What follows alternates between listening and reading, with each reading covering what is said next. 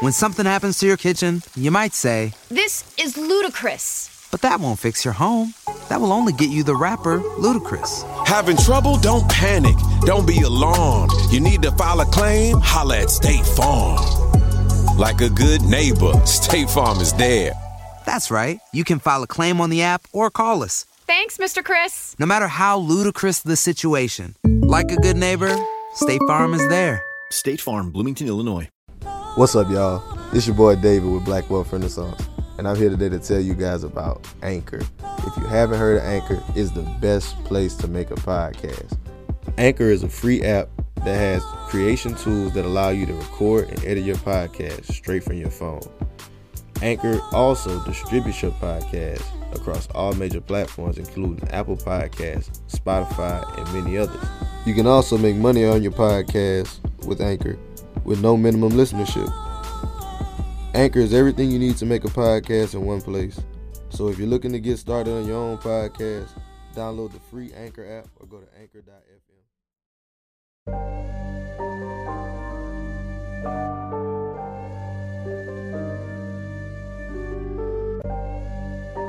You know the rules of the game. Yeah. You know the rules of the game. I don't care what color. Can you make me a hundred million? Let's talk money.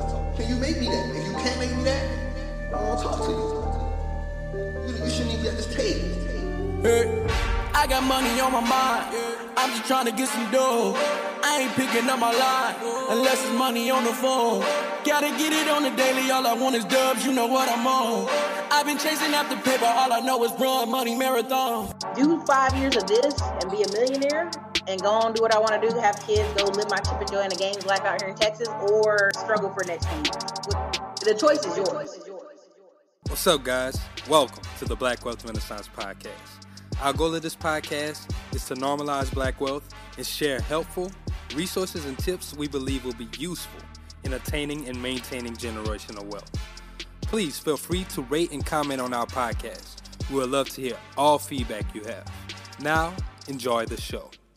Welcome everybody to another episode of the Black Wealth Renaissance podcast. Your boy David Bellard, one fourth of the Black Wealth Renaissance, checking in with my co-hosts, fellas. How y'all feeling? What's up? What's up? What's up? It's your boy Jalen checking in. Feeling great on this lovely Saturday. What about y'all, fellas? What's good, everybody? It's your boy Kelly checking in. Feeling great on this lovely Saturday. Work got a lot of stuff coming up from BWR. Working on. What you doing over there, Jared? Man, what up, what up, what up, y'all? I can't complain. You know, it's another Saturday. Just enjoying it and trying to get some work done and stuff. Trying to keep up with everything. like Kelly said, got a lot of stuff coming. I see you shining, man. Got the cash flow shirt on. Yeah, got your man. little gold chain. You know, we- we've been in the lab, been in the lab working. yeah, but man. we we gonna let y'all know what's in the lab whenever we get done with the lab. That's not what we're here for today. today we got another great episode. Highly anticipated highly episode. anticipated. We gotta throw that one on there. Yeah, a great lady out of Philadelphia doing some great work in real estate, educating, the people, Monumental work. dropping just gems on the internet day in and day out. She don't give a damn who she offend. we talking about none other than Miss Ayesha Selden. Ayesha, how you doing? What's up, y'all? What's up? You know, it's funny because I was um I probably watched more TV in the last like week than I've watched in the last 20 years. And I was watching Kill Bill, both volumes, which are like two of my favorite movies. And I was like, yo, I'm Pai Mei. Like people always like, can you like ask, you know, can you teach us a little nicely? Can you say it a little sweetly? And I'm like, nigga, no. I am like like, you know, like pardon my French, but fuck your feelings. Like it's like we got so much work to do. And you know, we, we're I like Black Wealth Twitter and you know, you guys and folks on Instagram, we're like just scratching the surface what can actually happen, the renaissance that can actually happen in our communities. And you know, and I'm sure there are a bunch of people out there who are saying it nicely, but you know, me, I'm thinking beginning with the end in mind. We've got so much work to do. I ain't got time to sugarcoat. I ain't got time to say it nicely. I'm like, let's just get it done. And that's that's that's one of the things we love about you because that's the same way we are. We're not gonna sugarcoat it. We're not gonna. We're just gonna say what we gotta say You got to get that information in the people's face. because everybody don't react to the nice. Oh, you know, hey, let me hold your hand. Let me show you how to do this. No, sometimes they need a little bit of assertiveness. Yep. And you know what? And it's that's a great point because there's there are people out there who give a message different, you know, in a different way that I do, and that's okay. You know, there are pages out there where it's like comment amen or say this word over and over. Like, you know, there are those pages out there. That's just not not mine. Yeah. So, and I speak from, you know, what my experiences and what resonates with me and how I am. I try to keep it authentic. And I think that that's, I think that that resonates with a lot of people, uh, the authenticity. Yes, yeah, be, being real, like Yeah, just being We yourself. was just talking about that with uh, Ashley on the line. But Ayesha, I do want to cop into it now. Like we kind of got ahead of ourselves. Normally, when we kick off the show, we want to let you introduce yourself to our following for all the people who are unfamiliar with you. Yep. and just like how you got started and on your journey. Yep. So um, to take it back, uh, this upcoming June, I will celebrate my 20th year anniversary as a stockbroker, as a financial advisor.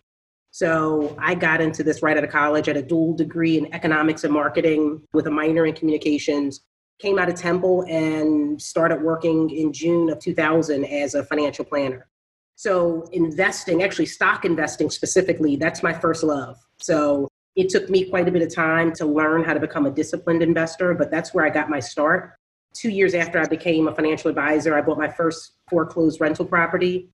Two years after that, I bought another one. And then I just kind of continued with my stock portfolio for a number of years. And then in 2011, the Philly real estate market looked really, really attractive. So that was probably right around the point where our market here in Philly had bottomed from the Great Recession. So I started buying aggressively in 2011. I mean, I I went from I don't know two three doors in 2011 to now I've got 44 doors. In addition to you know doing some other stuff, so I've got a franchise, I've got my stock portfolio, and these numbers, you know, it's all relative. There are cats out there with three, four, five hundred doors. I mean, a thousand doors. I mean, it's all relative. It's all about your own journey. We can build it however we want. Some people criticize the fact that I like low leverage. Some people say that I'm not scaling fast enough. I don't care because at the same time, when you've got black swan events like we're in right now, literally every single one of my tenants could not pay rent and I'd be totally fine. So, you know, I always tell people there's multiple ways to skin a cat. And that's what I like about investing. Find the path that works for you and rock out with it. So that's my background. So I talk a lot about this stuff on, on my social media platforms. I've got an Instagram page and Twitter page that I'm on mostly, uh, both my name and Ayesha Selden. Where'd you find your love for like Oh, economics and everything? Sorry, I got Oh. a crazy dog.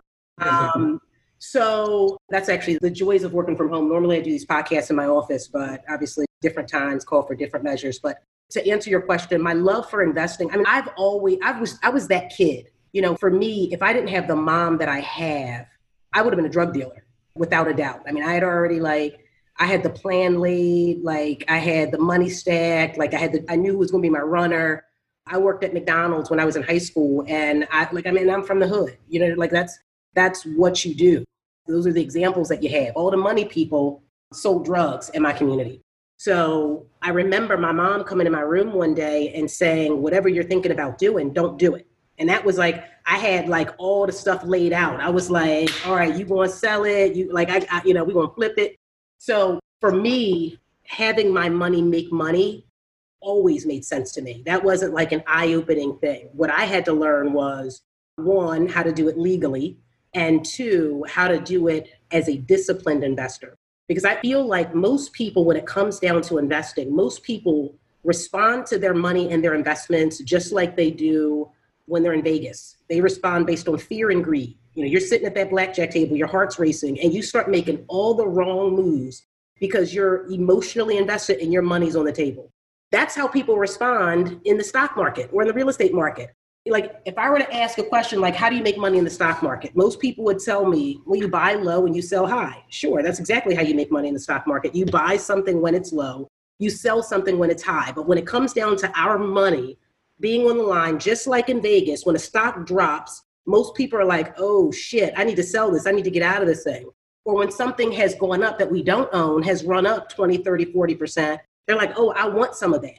So it's like if you think about the psychology behind that, we call it behavioral finance. If you think about the psychology behind that, that makes no sense. We, you just told me you make money by buying low and selling high, but when our money's on the line, we want to do the exact opposite, which is why the average investor way underperforms the S&P 500 because we make all the wrong decisions. So, you know, for me, becoming a disciplined investor was getting to that point where I could look around and say, like, arguably the best investor alive, Warren Buffett, back in the 90s, he was highly criticized because there was this dot com like explosion, right? You know, so everybody was making money on it. Like all these dot com companies were killing it. And he was like, this is a farce. He was like, it's a bubble. It's not going to continue indefinitely. And he was criticized as being out of touch. You know, you know what you're talking about. You're an old geezer, all this crap. And he was 100% right. And a lot of people, me included, that was my very first investment was a technology mutual fund in 1999. And I lost 70% of my investment. And that was probably one of the best things that ever happened to me because it taught me chasing returns uh, for all the wrong reasons never work. So it took me going from a tech bubble burst to, you know, then I was betting big on satellite radio. They had like none of the fundamentals made sense, but I was chasing returns just like everyone else. So it took a lot of those little lessons for me to learn like, don't chase returns, have a discipline. You know, I wanted to get in on Bitcoin like everybody else because everybody else was making a ton of money, but I had to go back to my disciplines and make astute and disciplined decisions. Who needs an alarm in the morning when McDonald's has sausage, egg, and cheese McGriddles and a breakfast cutoff? Ba da ba ba ba. That's some powerful words right there. Um, and you kind of answered my other question. I was going to ask what was your first investment, but I do want to ask you. So once your mom told you, no, don't do that, what did you turn to and say, you know what, now this is what I'm gonna do to go flip my money? So, you know, I of course pretended I had no idea what she was talking about, which was Of course. yeah, I was like, what? what happened, mom? When? Who do who about to do something? So, you know, from there, so at 16, when she actually that was probably around 17, we had that conversation. I just focused on saving. And I know a lot of folks talk about that. Like I was just stacking my bank account because I didn't know what to do. Like the drug money made sense because I was like, all right, I can take money from my savings that's not earning a whole heck of a lot of interest. And I can give it to my homie. She can go ahead and sell it. We'll double our money. And then, you know, we re up. So when my mom kind of like shot down my Griselda Blanco aspirations, I then like just started stacking my cash, just waiting for like the opportunity to learn how to legitimately invest my money. So I was, you know, I had a lot of cash. I mean, at 16, 17 years old, I had more probably saved in my bank account than my mother did. And so that's that is innate in me. I'm a natural born saver, but like I tell people all the time, getting wealthy is not about being a good saver. Being mm-hmm. wealthy is obviously first and foremost knowing how to save, but then more importantly, knowing how to make your money work while you're sleeping. I kind of want to go back into you talking about the discipline investing. How what was the process of that, like to become a disciplined investor? was it books that you read? I know you talked about the dot com bubble and yep. the mutual fund, but I know was there any type of learnings that you had to become that disciplined investor? You know, that's a great question. And we all learn differently, right? So for me, I don't learn through like classes, podcasts. There are books that I've read have mostly taught me more about personal development, self awareness, that kind of stuff. For me, trial by fire is the best way to learn. So, to a certain extent, I had a second upbringing, I had a second raising, and that was basically what I call the white collar boot camp of being a brand new financial advisor. So, my firm at the time, so when I started out of uh, college, I actually worked for American Express, which most people don't know this, but many, many moons ago, American Express had a financial advisors division. So they had the card and travel business, they had the insurance division, and they had a financial advisors division. So when I came out of college, I joined the company because I was like, oh, who the hell want to work for American Express? So that training that I got, because they basically took a bunch of us 22, 23 year olds right out of college, they cleaned us up and put us in a room. There was probably about a hundred of us, and they like drilled into us scripts and discipline and models and leadership development courses and personal development trainings. So that's where I got a lot of my just disciplined investing strategies, just sitting in those classes, studying for my Series 7, so that's where I got a bunch of the stuff, but really trial by fire is how I learned. So me just making a bunch of mistakes, figuring out, okay, that doesn't work. Oops, that doesn't work. Getting burned again, that doesn't work. That's really how I learned. So I encourage people, depending, and again, this is depending on how you learn. Some people get burned and they'll never touch an investment again. So some people need books, podcasts, classes, seminars, trainings. I think some of that can be a little bit of overkill because then suddenly people aren't taking action at all. But I often encourage people open up like a, a Schwab app account or open up your Cash app and like start buying some stocks. See what works, see what doesn't work. But that's just how I learn. So you know, obviously, people need to figure out how they learn and, and go from there. That's that's a major major lesson about learning how to learn because that's uh that I think we we we talk about that kind of often. Like people really they don't understand the difference between analysis paralysis and like the necessary loss that you're Yeah. gonna have to take to really learn that lesson. because everybody got to take a L. It doesn't matter who you are, where you've been. Even like you just said, Warren Buffett. I know he's been burned before. You have to take those L's so you can learn and come out on the other side, like you said, more disciplined, more creative now. And now you have okay, that didn't work, so let me not do that again. Yep. You know, I even think from a real estate perspective, I have like people wonder why I say don't buy at the peak of the market new construction condos in a high tax area. And people like will be like, well, I feel like you should because I like condos and they will mow your lawn. Like, oh, you know, and the reason I can say all that stuff is because I bought a new construction condo in a high tax area. Like I did that. I've been there. I've done. In fact, I've got one of those condos today that I bought in 2007. It was new construction in a high tax area, and it's a condo, so I have a condo fee. I couldn't sell that thing today. So we're talking almost 13 years later. I couldn't sell it today for the note I still have on it. Was is that in Philly? It's in a it's in a suburb right outside of Philly, in a in a high tax. I mean, it's, it's a better school district, but it's in a high tax area, suburb right outside of Philly. So I speak from experience. That in 2007 taught me what Mm. not to do. And you know, we could you can look back on it in retrospect and you know play Monday morning quarterback. But you know that's why when I said to someone in 2019, 2020, why it would not make sense to buy a brand new construction condo in a high tax like and people were like well why like why are you saying that? like because i got that t-shirt already so most of the things i talk about are 100% from experience I'm glad you mentioned buying it in 07 because that's something we did want to go back and talk with you about. So you went through the dot com bubble and, And then you, you went through through the the Great Great Recession. Recession. So Yeah. how was that whole experience? How was it navigating that? you know it was um fortunately for me i was more heavy stocks in 20 2000 you know right, right around the recession period so i didn't have a lot of real estate but one of the things that it taught me just watching other real estate investors is not to be over leveraged so i went into the recession having a few doors already not a whole lot of debt. So even if i needed to drop my rents which fortunately i didn't i still would have been okay. But i saw a lot of people like dropping like flies like bankruptcy like chapter 11 chapter 7 like people were people were dropping like crazy it was short sales everywhere. Like one of the most eye-opening experiences for me was buying a foreclosure walking into the house for the first time after we closed on it and i just happened to pick up the mail read through the mail and it was like someone i knew. And like i'm like looking at this mail like yo i know her. Like i didn't know this was her house i was buying. And i know her story. Like you know so when i talk about when i talk about don't be the joneses she was a jones. Like you couldn't tell me she ain't have her financial stuff together.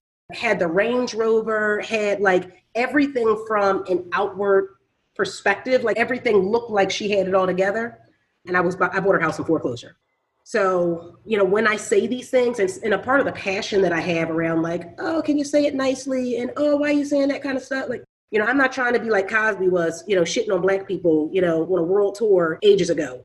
I'm speaking from the perspective of we have so much talent, so much wisdom, so much opportunity, and help ain't on the way. So it's up to us to mm. figure this out. Why do you think so many people like on the usual basis like give you pushback on that? Like when you tell folks that like, hey, I'm not counting your pockets. Like I just understand nine times out of ten, if you have this expensive car and you don't have the assets yet, I deal with these people on a daily. Like I saw you tweeting about that. It's just like it's not. It's coming from a place of experience. Why do you think so many people don't think that? You know, somebody was just arguing with me on IG about someone that I had posted on my page, and they went to his page and said, based on what I can see from his page, it doesn't seem to me like he has a lot of money, right? And I'm like, I'm curious to know what does someone's page look like who has a lot of money? And they're like, you know, oh, well, you know, I would feel like somebody that had like this many millions on their page, like you should be able to see the wealth. They should have this card.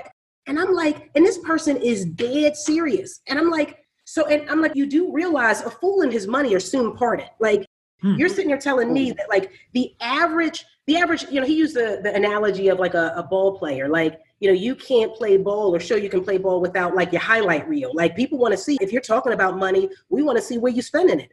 And that's that's the problem. listen, the this man was dead serious. I, like I felt like I was being catfished. I was looking around like, like is this saying the problem in Black America? Like right here in my threat? Like is this actually like you're actually saying this to me? And you know, I'm sitting there like, you know, let's use the ball player analogy, right? Because we could mm-hmm. argue that they actually do have the money, but you do realize that statistically, most of them go bankrupt stunting and doing the same shit that you're saying that this young man should be doing. Right? So it's like, you know, and are we the only ones? No. Like, you know, we ain't the only one. And I feel like when I say these kind of things, people feel like, well, you attacking the black community. Like, I ain't got nothing to do with the Chinese community. I ain't got nothing to do with like I ain't got nothing to do with the white community. Like my purpose is to fix our community, right? So like if I'm not talking about any of them, it ain't because I think that we're the only ones doing it because we're not. It's this is my mission, right? I ain't got nothing to do with what they're doing over there. So, you know, I feel like in our communities, that's a lot of our mindset. And you can blame it on whatever. You can blame it on rappers, you can blame it on Instagram, you can blame it on social media. And, you know, and I'm not blaming it on today's rappers because, you know, this shit was cool back in the, you know, back in the 80s, like Kool Moe Dee. Everybody wanted them change. Like, so it's a narrative that's been perpetuated over and over and over again that, you know, we feel like in order to be successful. You know, we, we can be in poverty, and as long as we can stunt a little bit, we're doing okay. And the reality is that ain't okay. Oh, and that's so true. Like true. just with the poverty part, because us living in Louisiana, I see oh it all the God. time. Like I see this person coming through with this car on some 26s, like painted out. You pull up to their house and the damn roof falling in. yeah, yeah. And it ain't even theirs. You know, like it's so it's like like not only are you in this house that's like in shitty shape, you don't even own the thing. So I mean, we've got we got a lot of work to do. We got a lot of work. We got a lot of folks to touch, and it fires me up. It angers me. It like you know, it, it insults me sometimes. I love it. You know, it's I got like every single range of emotion tied into seeing us as a community do better. So that's why I'm doing what I'm doing. So with that, I want to ask you, what do you think is one of our first steps to advancing as a community? Was that one thing you would see? Okay, this is what we need to do to just start at least. I think the first thing is recognizing, and I say this all the time, that help is not coming from the government. You know, it's like people are, um, especially like top level government. You know what I mean? Like That's people are like, well, I'm going out and I'm voting for a change eh, like, you know, you were poor under Obama. You still poor under Trump. You're probably gonna be poor under the next president too. You know, it's like it's not happening. You know, I can I can almost see if you were talking about like making a change with like your city councilman. Like, sure, maybe you got a better chance. Like, especially if you know the dude, you can probably like kick him off a little something to give you some breaks. But you know, I think that we need to first and foremost realize that it's up to us. It's up to every single one of us. So, you know, once we realize like help ain't coming, especially on a federal level, I think we can buckle down and start to have some serious conversations about what we need to do to advance. And what you guys are doing, you know, these podcasts, our social media pages. You know, I feel like to a certain extent, you know how people like rag on on vegans, you know, because they always talk about like plants and don't eat it. I feel like we're like the vegans of Twitter. You know what I mean? Like the, the black wealth, like yeah, yeah, like all we talk about is money. Like, and people are like, outside of Black Wealth Twitter treating us like, you know, oh, they crazy. They don't want us to have no fun. They just yeah, we can't do that, you know, but it's like there's such a mindset to shift. You know, we need to be louder, you know, and we need more influencers to be louder because it's going to take our community to get us out of the situation that we're in. You just made two very key points. One of them was the lobbyist referral that you had. I think that that's definitely important, especially like you said on that on that, local gov- no, no, on that local governance side. Like if you lobby, if you can lobby with your city council, or if you can get something done within your city. I don't give a damn what's going on in New York. I live in Louisiana. I live in Lafayette. If I can start seeing those small, subtle changes, once you the uh, act of inertia, once you put things into motion, it's going to keep on rolling. It's going to start building up. It's going to start taking a massive effect.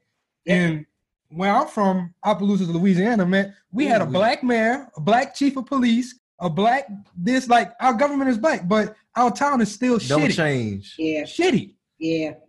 So you're right You know, on that. I was just thinking, you know, and I'm a registered Democrat, but, you know, I was saying to someone recently and thinking about this recently that, you know, we've been voting Democrat thinking that that's going to fix our communities forever. You know what I mean? Like, how long, like, you know, okay, if we just get a Democratic president, things will be better. You know, weren't you poor the last Democratic president that was in, you know, so, or like Philly's had a Democratic mayor for probably my entire life. I mean, I can't remember Philly having a Republican mayor. Philly's a very black city. Probably not as, you know, maybe not as black as Baltimore, but, you know, we're, a pretty black city. Blacks are really, really poor in Philly. So it's like if we've had Democratic leaders, most, you know, and black mayors um, forever in Philly, and we're still struggling with poverty, like it ain't adding up. Like, so, and we keep going down and hopeful we can just get another Democrat in. It's like, you know, when are we going to realize and recognize that more is required? What do I know? I don't want to be a politician. I don't like, so I guess I can't really complain about politics too much. Yeah. But still, just that personal accountability piece. That's that shit that people don't like to talk about that we gonna keep talking about. Yep. Yep. Agreed. What you got, Jared? Nah. I was just gonna say, speaking even further, like considering that you mentioned uh, personal accountability, but I wanted to go back to what you had said before, kind of talking about the social media portion, and I feel like that's something that a lot of people kind of go around on social media is that personal accountability of it's like, well, you know, I did this, I got myself in this situation. How do I get myself out of these situations? And I mm-hmm. also I want to go back to your tweet. I know that you know shook the world for a second there, where you talked about like being a 20 year old sacrificing your 20s and then going through it and then turn around and now you know you can turn around and you had that personal accountability and the sacrifice along with it and now you can say stuff like you know if i want italian i can fly to italy Yeah. I mean, you know, it's funny because that tweet jarred a lot of people, some in a good way, and some like responded. They responded so negatively to it, I knew it triggered something inside of them. Like people got hostile about that shit. Like, oh yeah they got mad yeah, they got mad. And it's like, you know, for, and I never said like, y'all need to do it the same way I did it. You know what I mean? It wasn't like, I sacrificed my 20s, worked 60, 80 hours every single week, and that's what you have to do in order to be successful. I never said that. That was my path. I'm a workaholic. Like, I like to work, I like to hustle, I like to grind. I'll be on vacations. Like, my sister will be mad. We'll, we'll be on an island, and I got my laptop out. Like, I can sit at a, at a beach or pool and rock out. Like, but that's just me. That's not everybody. So, but I feel like for that post to have triggered and jarred so many people, I think that it made some people recognize their own inadequacies. And instead of like stepping up and saying, you know what, yeah, no, I partied my 20s. Like I had a good time. It was what it was. And now here's what I'm doing to get my situation to where I needed to be. Like, or, you know, like, you know what? I don't need to be able to fly to Italy at 41, you know, if I want dinner. I'm like, I'm cool with, you know, going to the Olive Garden and rocking out. So I'm gonna get my stuff together so that I can do what I want to do. Like so, I think that most people didn't.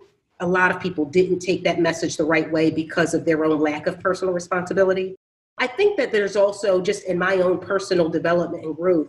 You know, I think that there's so much of a battle that you know is both on social media and just kind of out there in general about the idea of a self-made person you know, because that's where people start to like, they have this inner turmoil of, you know, I was basically saying I came from nothing and went from nothing to a millionaire by 30 and now at 41. I mean, I could retire today. I work now literally just because I'm being greedy.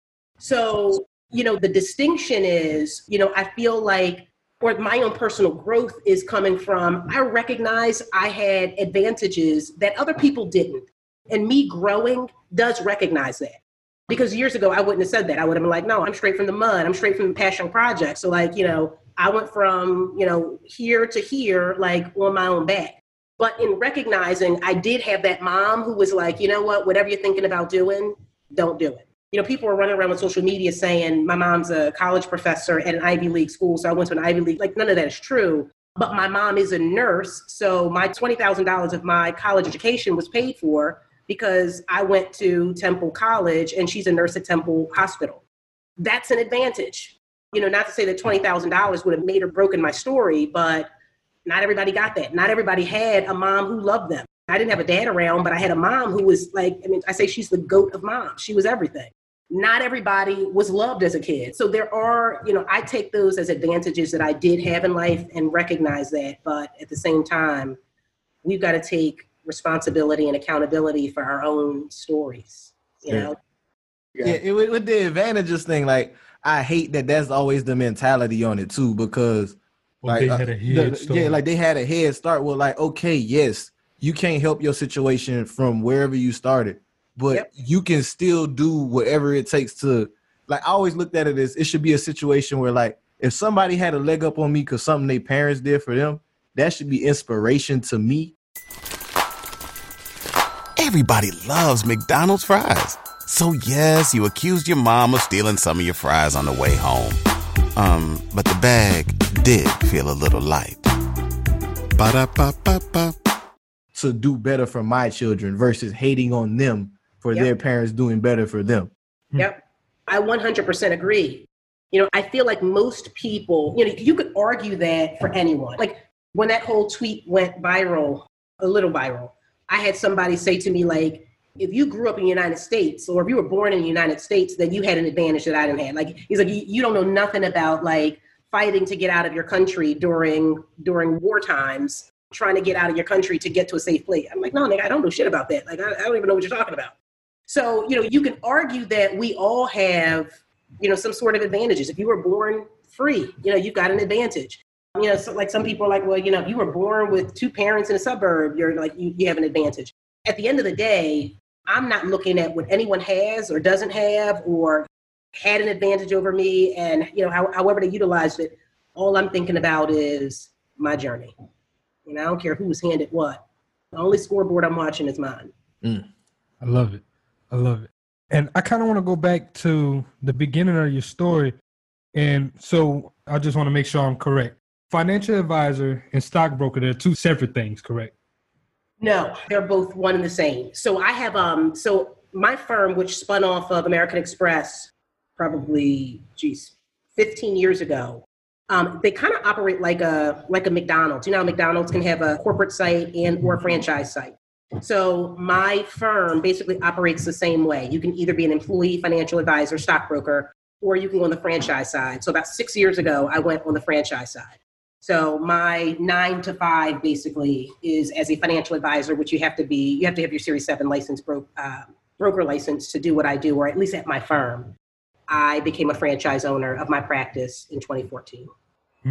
Okay, I love it. And see, I never knew that they were the same thing. So thank you for clarifying that for me.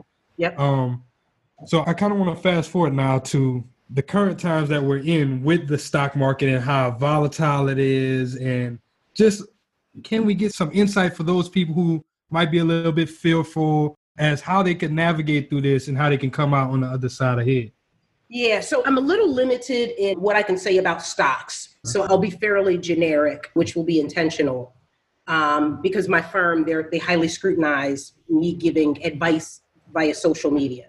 So when the when the market started tanking back in like I think end of February, my message to people was don't get scared by the dips. You know, so if the market falls from 29,000 down to 25,000, you know, I started to peak up.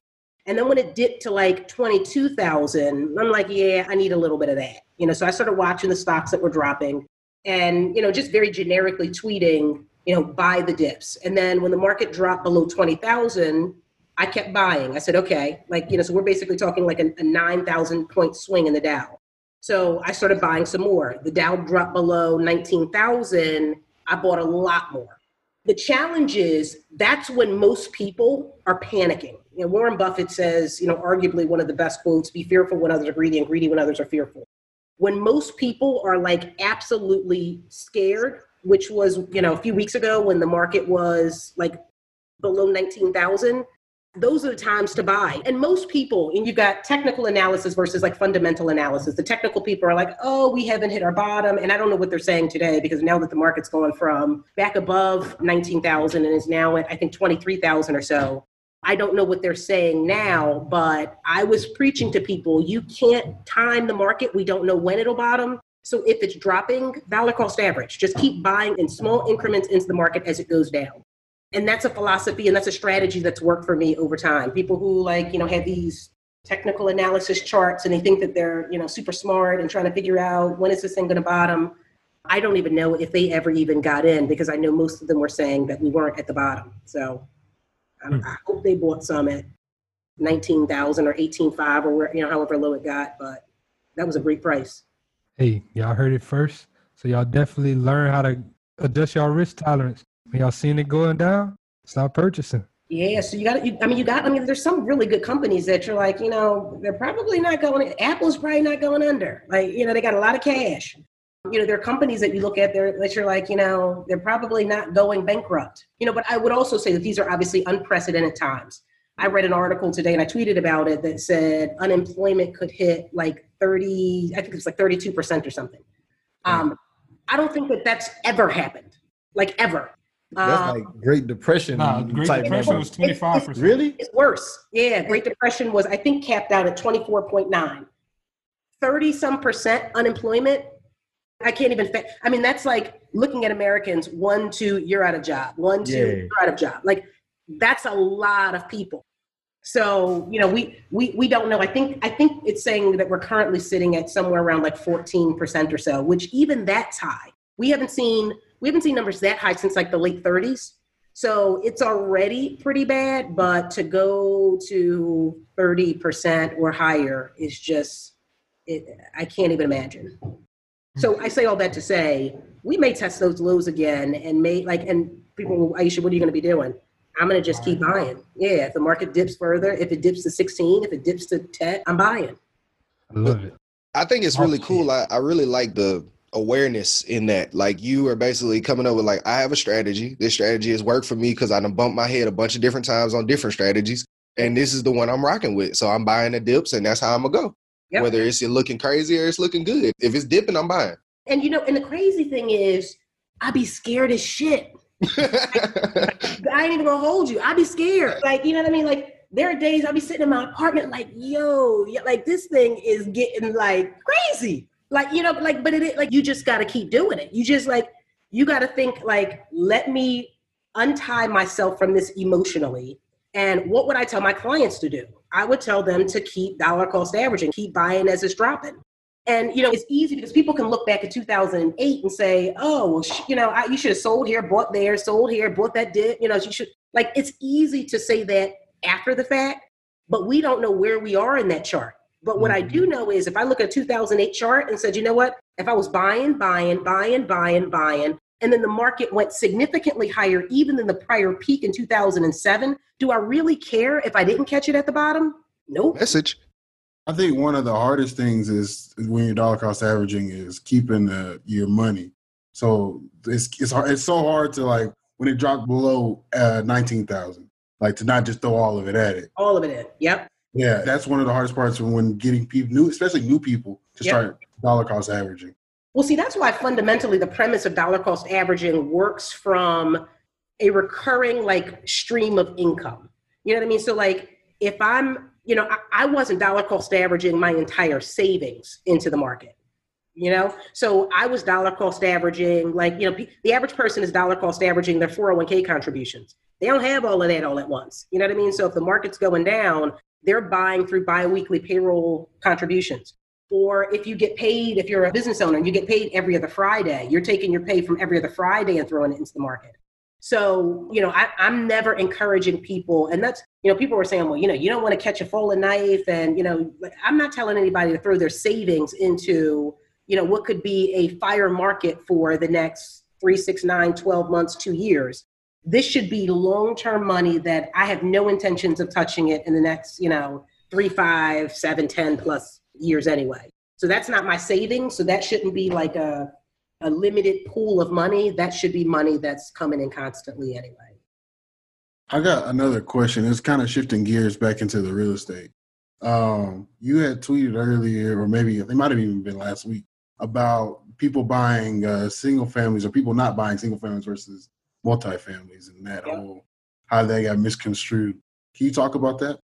Yeah. So, you know, I think that people get so caught up in like the sizzle of the gurus, right? So a lot of gurus out there, Grant Cardone especially, like preaches about multifamilies. Don't do single families. Don't do this. Don't do that.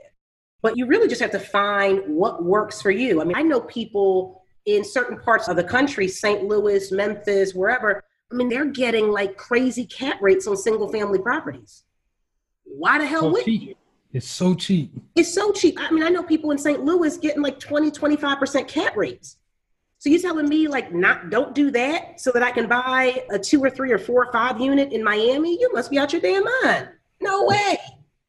So I bought about at least a couple dozen, 25, maybe even more single family properties before I bought my first multifamily. Because for me, I am a cash flow investor. The very first question I ask when I'm looking at an investment is if I put my money out, how long is it going to take me to get my money back? That's really all I care about.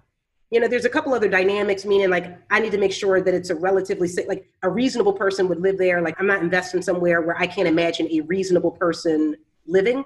Um, you know, so there's a few other variables in there, but my primary question is if I put 20 grand out, how long is it going to take my 20 grand to come back to me? Because at that point, I'm playing with the house money. You know, after that, we cool. You know, so if I get my 20 grand back, and at that point, I'm getting cash flow from, you know, up and above and beyond my 20K, I'm having fun at that point. Because I'm, we just playing with house money. My money's already returned to me, and we just, this is a shits and giggles money. Oh, we cool. So whether that's a single family, you know, so if a single family is going to run me my money back faster than a multifamily would, I'm going with the single family. If I find a multifamily that's going to run me back my money faster than a single family, I'm going multi. So if you call yourself a true cash flow investor, your goal should be getting your cash back as quickly as possible, whether that's a single family or multifamily, you're going to rock out with the one that's going to give you the highest cap rate.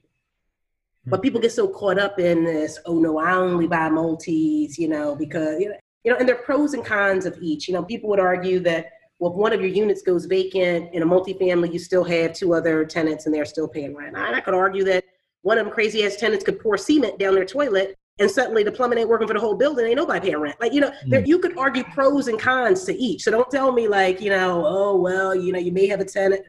I have tenants in a four unit I have in North Philly arguing and texting me talking about one of them or two of them didn't bring a trash can in. I'm like, are we adults or are we children? I'm not sure like why y'all grown people are contacting me about somebody who didn't bring a trash can in. So, you know, there's I never get that from single families. Like you you ain't gonna call me and tell me what the neighbors do, and that's not my problem. Mm-hmm. So, you know, it's pros and cons. All I care about is run me my money back. Is it a deal? Hey, Damn it. So That's the bar right there. Ayesha said, "Run me my money." My money. ASAP. Stat. and that's a shirt. I need Ayesha uh, right there on the front. Um, so I want to get into what you saying that that means that you manage all your own properties yourself too. I do. I do. I've never, in fact, I just rented today my last single family rental that I just finished rehabbing, and I used an agent to do that, which that's even the first time I've ever used an agent to get a property rented. Prior to this, I've been 100% listing on my own and 100% managing on my own. And the only reason I did it this time is because I pulled it off. She's a good friend of mine, and I pulled it off because of the coronavirus. And she's like, no, I think I can move it. And she did. But other than that, I'm trying to keep all my money. And most people, you know, people ask, you know, how do you have 31 buildings? And I think I've got like four mortgages, I think. And it's largely because like 10% of my rents don't go to property managers. The only way I would really hire someone or pay someone a premium to manage something for me is if I was physically not in the area, if I was like out of state and I couldn't physically do it myself. But all my rentals are here in Philly. I pay someone a premium to GC my project out in LA because I'm not there. It's 2,400 miles away, so I can't. I Uh, want to get into that next too. yeah, I mean, all my properties are here in Philly, so I, there's no reason why I can't do it. Now, what I've said is I'm starting to get to that point where I've been working for a long time. I've been working really hard and I want to focus on some other stuff. So I've got 12 more units in my inventory to rehab and rent. So once those 12 are done, which will add another like 12,000 onto my rent roll, once that's done, I will probably have someone manage my entire portfolio, someone who works 100% for me. So I'll finally delegate that out, pay like a fixed salary, and I may even offer that as a service to other investors to kind of offset my cost. because I want to spend more time out in LA than here in Philly. Eventually, focus on like more teaching and books and all that stuff. Oh, that's dope. So my next question with that is, what has been the biggest lesson since getting into real estate versus being in the stock market? What was something that you was like, okay, I can't keep doing this thinking that it's stock market? Um, you know, I approach them very differently. I mean, I buy primarily dividend paying stocks. I like income. So I primarily buy dividend paying stocks. Real estate was kind of comparable because I'm looking for income in both mm-hmm. strategies. You know, for me, I have a love for both. I like real estate a little more because I can get not I won't call it guaranteed, but to a certain extent I can predict my returns. And that's what I like about real estate more. I mean, to a certain extent, once I know the cost of the building, the cost of my rehabs, I can pretty much estimate what my return on my investment's going to be. In the stock market, aside from the dividend, which could get cut at any time, I really have no idea how much I'm going to make. Yeah. And uh, I'm glad you mentioned that with the dividends because uh, we when I one of my friends was talking about that, he was like, "Hey man, I ain't got my dividends," and a lot of companies right now they suspending dividends. They yeah. or they in talks of if they haven't already, a lot of them are because like I think it's real interesting with right now in the uh, the economic times, like even with the market, like just watching it, like you see it continue to go up, but you hear all this bad news and these bad projections about like Q2 earnings, and I just I, I wonder when the kind of like the reality is going to set in in that regard. Yeah, you know, I think that we're going to probably see a lot of companies cut dividends significantly over. I mean, if we don't know what's going to happen because again, these are unprecedented times, but if we see unemployment hit anywhere near the levels that they're forecasting, oh yeah, dividends are absolutely going to get cut. Yeah. I mean, it's not a question. Did they cut dividends in uh, 08? Hmm. I can't remember any companies that I held cutting their dividends. Like I was, um, I had quite a bit of Apple back then, but Apple didn't even pay a dividend until I think like 2012 ish. So, you know, they didn't cut because, I mean, most tech companies don't even pay dividends, but Apple wasn't paying a dividend back in 08, and I had quite a bit of Apple. When something happens to your kitchen, you might say, This is ludicrous. But that won't fix your home. That will only get you the rapper, Ludacris. Having trouble? Don't panic. Don't be alarmed. You need to file a claim? Holla at State Farm.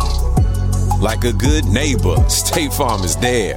That's right. You can file a claim on the app or call us. Thanks, Mr. Chris. No matter how ludicrous the situation, like a good neighbor, State Farm is there. State Farm, Bloomington, Illinois. So I, I have a question because um, you mentioned and you uh, several times, and it's very accurate. Like these are unprecedented times, and it's uh you know it's it's crazy. So with that being said, if somebody was trying to get started, where would you kind of coach them to go? Would you just say save you know just save all your money right now and kind of wait, or you know I think that you have to be. I think there's steps in this process. And I think that, you know, a lot of people like miss those steps and jump from a financial shit show to thinking they can be an investor you know but there's a whole lot of work that goes between where you may be right now to point of arrival. So i think that one of the steps between being a financial disaster and a disciplined investor is learning how to first save and pay yourself first.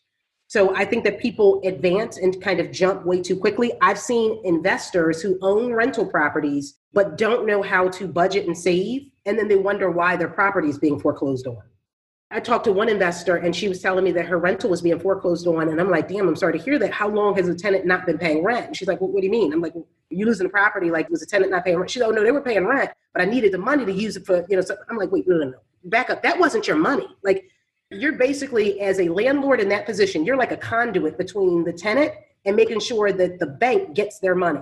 That was never your money to even spend. So when you get people who don't really get that, because they haven't learned the disciplines between going from financial disaster to being a disciplined investor. I think that misstep or skipping that step is what creates a lot of problems.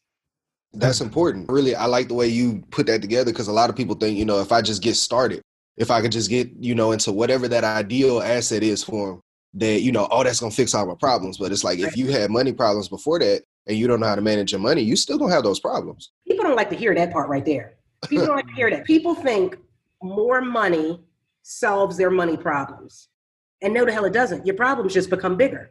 You know, like uh, even Big said, more money, you know, more money, more problems. Like, you know, it's like the way this works is like if you don't have the financial discipline to manage where you are today, even if your income shot up 10 times, you would go through what we call lifestyle inflation. Mm-hmm. Your lifestyle would gradually elevate up to a level where your new income was. So suddenly you got a bigger car, a bit, you know, a bigger house, a nicer car, you got your kids are in private school. And I don't think that people get that. Most people think if you if you were to give me a million dollars, I would be set. It's like, no, you'll probably be broke in just, you know, about a week. It's because if you couldn't manage the, the thousand bucks, you can't manage the million bucks because you can buy everything that you wanted. And then you're not going to invest none of it. Most people do not want to hear that. Or they would buy into like a get rich quick scheme and say, oh, investing didn't work for me. It's you can't, but you can't tell most people that. Got to let them learn for themselves. I know we still young. We in the, we just fresh into the game ourselves. I mean, what this year two for yeah, us? This, this like really just, but those lessons and losses that you got to take. Like I got caught up in a get rich quick scheme whenever I first learned about investing and all that. And like the lessons you learn from that now, I think it helps me just navigating like different investment opportunities. It was forex, by the way, just to mention. I got yeah, caught up in the forex. About right. you know, it's there's a lot of lessons to learn in this game. And I think actually those are great lessons. I think, I mean, your Forex get rich quick was the equivalent of me buying a technology mutual fund in 1999. You know, I know it's the chase, it's, oh, it's made so much money, oh, it looks great. And that's what we fall into. But, you know, if you focus on and start working on the disciplines of investing, you don't get caught up in those kinds of things. Because you like, in my mind, I think a couple things. One, actually, I think everything's a Ponzi scheme. Like I think everybody's running a Ponzi scheme. Like I'm always like, that's always my first thought. Um, you know, you know, I always tell people if it sounds too good to be true, it more than likely is. Right? You know, if somebody's telling you they're going to get what is give you basically what is the equivalent of a 70%, 80%, 100% annual rate of return. How? How? You know, and some of this is just education, you know, like one of my favorite shows is American Greed. And you know, you're listening like you thought that was possible, family? Like, what were you thinking? Like, you know, they basically told you they were going to promise you the stars, and, and you didn't think for once that sounded a little too good to be true. So, and that's what I try to like educate people on, like looking at how do you analyze numbers, how do you look at realistic returns. Because I think everybody out here like just capping, like, no. Nah, you, you got me on my soapbox now. I'm thinking about some shit. So I see everybody doing this damn Cash App scheme right now, right? Oh, this man. get rich Cash oh, App. You Cash App me twenty five dollars. We're gonna do the pyramid thing or whatever. But once you start to educate them about, you know, hey, start learning about financial literacy, start learning how to save and everything. That doesn't become feasible. That's mm-hmm. impossible. That but like you work. gonna pay these motherfuckers. It sound like work. Twenty five dollars to get to eight hundred dollars, and once you get to the top, they're gonna pay you out. Yeah, no, no. That makes sense. Mm-hmm. Nope, nah. Yeah, but you, know, you said you said something in there that I really I did want to pick out too. Like I really like that. With a lot of it is lack of education. Like a lot of it is just people don't understand, and you can tell that from the conversation that like they really genuinely don't get it. Like yeah. for example, we did a video uh, for our Instagram page where we were explaining like how 401ks are tied to the stock market. I had family contacting me saying like, hey, should I cash in my 401k and, you know, go, you know, buy some stock and do this, that, and the third because the market's going crazy. They just really genuinely didn't understand. Like, yeah. or like for the example today, I see a lot of people uh, talking about with the stimulus packages, people being like, you know, hey, I got my 1200. Well, you know, how did you get your 1200? You supposedly make so much money. But folks don't even understand, like, LLC Twitter, as they call them, like that can go on a completely different ledger. That's not even my money. Like, yeah, no, I mean, it's there's so many. Like you said, it all comes down to education and knowing how to work within the system. Mm-hmm. Um, and I think that education, financial literacy, and everybody likes to clown that term. You know, it's so lacking in our communities. That's how people get over on us. And we all know there's so much predatory stuff happening in our community mm. because when you do it to people in our community you tend Nobody to get makes a fuss about it yeah that's yeah, that's real to, you shit get away with it like you know i was um there's a guy on twitter that somebody just said yesterday he's a scammer and there was a guy who literally wrote like a whole blog on how he was scamming people And I'm like, this dude got a lot of time on his hands. I'm like, black people don't, we ain't got that kind of time on our hands. Like, you know, this man had like a whole like ledgers, bullet points, letters, tweets. Like he had like, I mean, this man did research. I'm like, this man is a Karen. He is like a legit Karen. And because we don't have Karens, like, you know what I mean? Like, what are we doing all that shit? You know, it's like somebody burnt me, like, God damn it, they got me. You know, we've got this no snitch, like, you know, mantra in our community. And it's like, so because of that, like people get burnt, nobody tells, and it's like, you know, you don't want to be a snitch, you don't want to be a hater, you know, because suddenly when you on somebody's page and you calling them out, you become a hater. So it's, you know, we got to educate ourselves because we ain't going to snitch and we ain't going to be a Karen and we ain't going to do all this other stuff. You know, we still have to mm-hmm. watch out for our community. F that. I'm telling. If you taking me out of my money, I'm taking you to court. Listen, let me tell you something. If somebody, and that's a part of the reason why I do all my own investing. I don't buy into feeder funds and all. That's a personal preference. Um, partially because I have control issues, partially because I think everybody's running a Ponzi. And I know for a fact that if someone burned me, I'm going to jail. It, like it's not even like I know the pure rage that would go through me, and somebody got to raise my dogs. Like I would lose it. Oh. So yeah. You can't be leaving hustle by itself out here. Come on now. Listen, listen, he will be out in these streets. No, I, mean? I, take him. Don't put him on the streets. No, that's my baby. He be in, he be in cell block D with me. Yeah, I got any? Uh, yeah, I got any more questions, fellas? Nah, man, she came through. Thank you. I was yeah. just want to say this is great stuff. I love, I love, love, love the work that y'all are doing.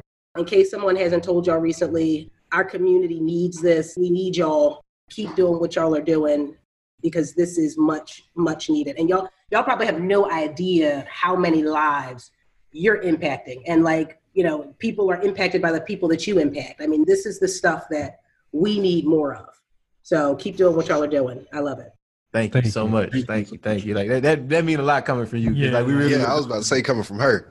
yeah, like we, yeah, that shit hit different.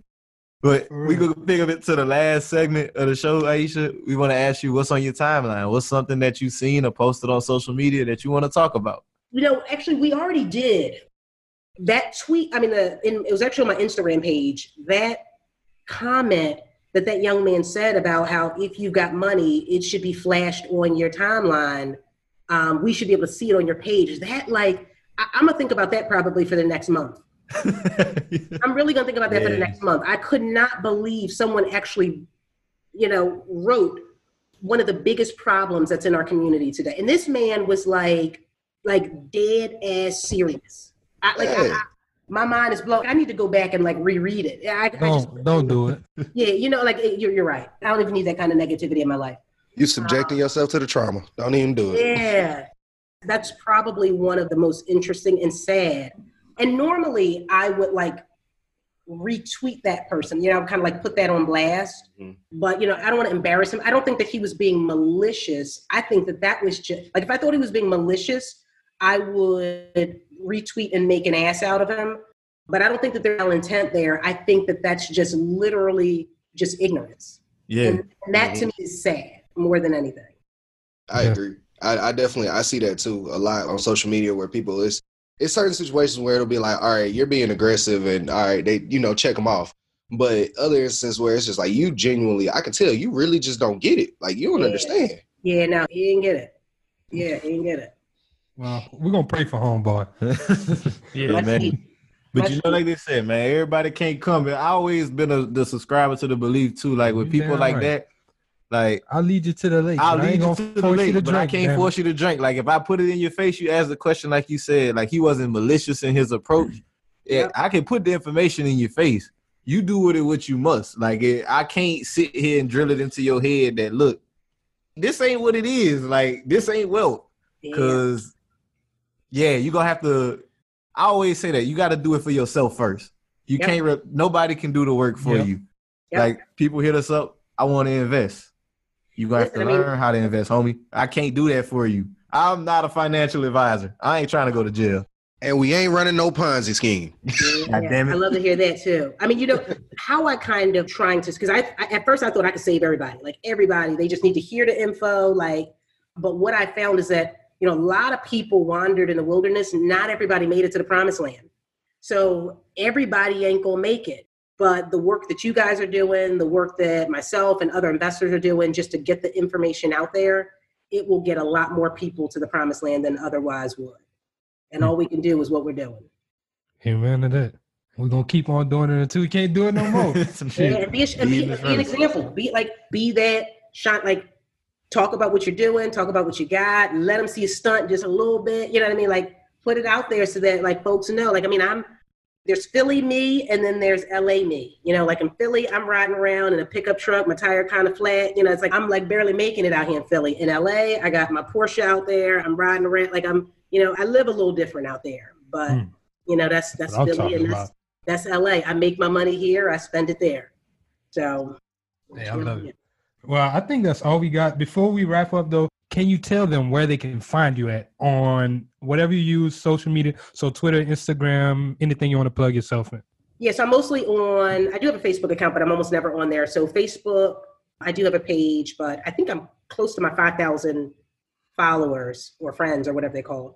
Uh, but I'm mostly on Instagram and Twitter at Ayesha Selden uh, is my handle. And I'm pretty now vocal on both. I wasn't on Twitter for a long time. I actually just got on Twitter um, heavy in December. So, yeah. yeah.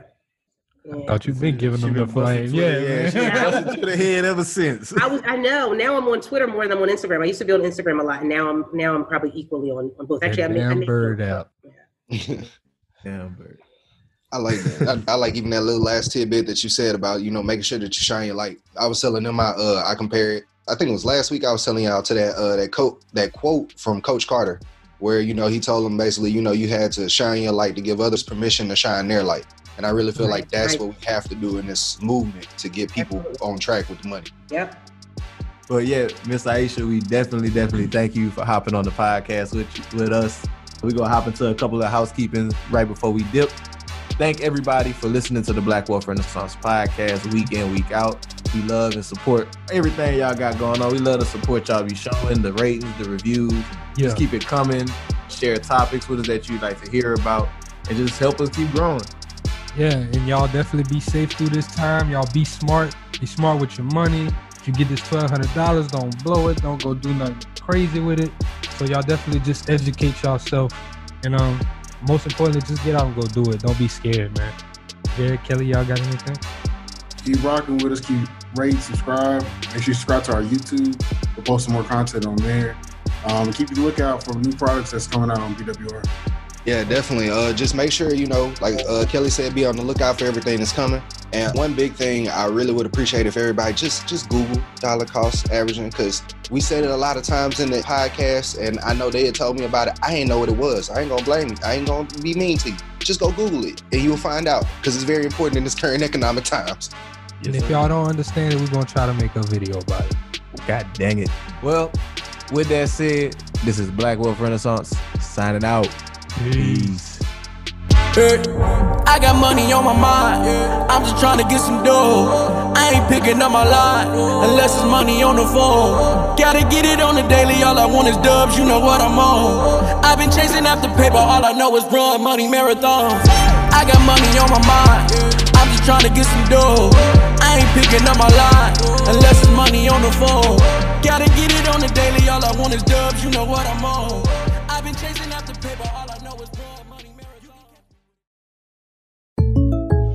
When something happens to your kitchen, you might say, This is ludicrous. But that won't fix your home. That will only get you the rapper, Ludacris. Having trouble? Don't panic. Don't be alarmed. You need to file a claim? Holla at State Farm. Like a good neighbor, State Farm is there. That's right. You can file a claim on the app or call us. Thanks, Mr. Chris. No matter how ludicrous the situation, like a good neighbor, State Farm is there. State Farm, Bloomington, Illinois.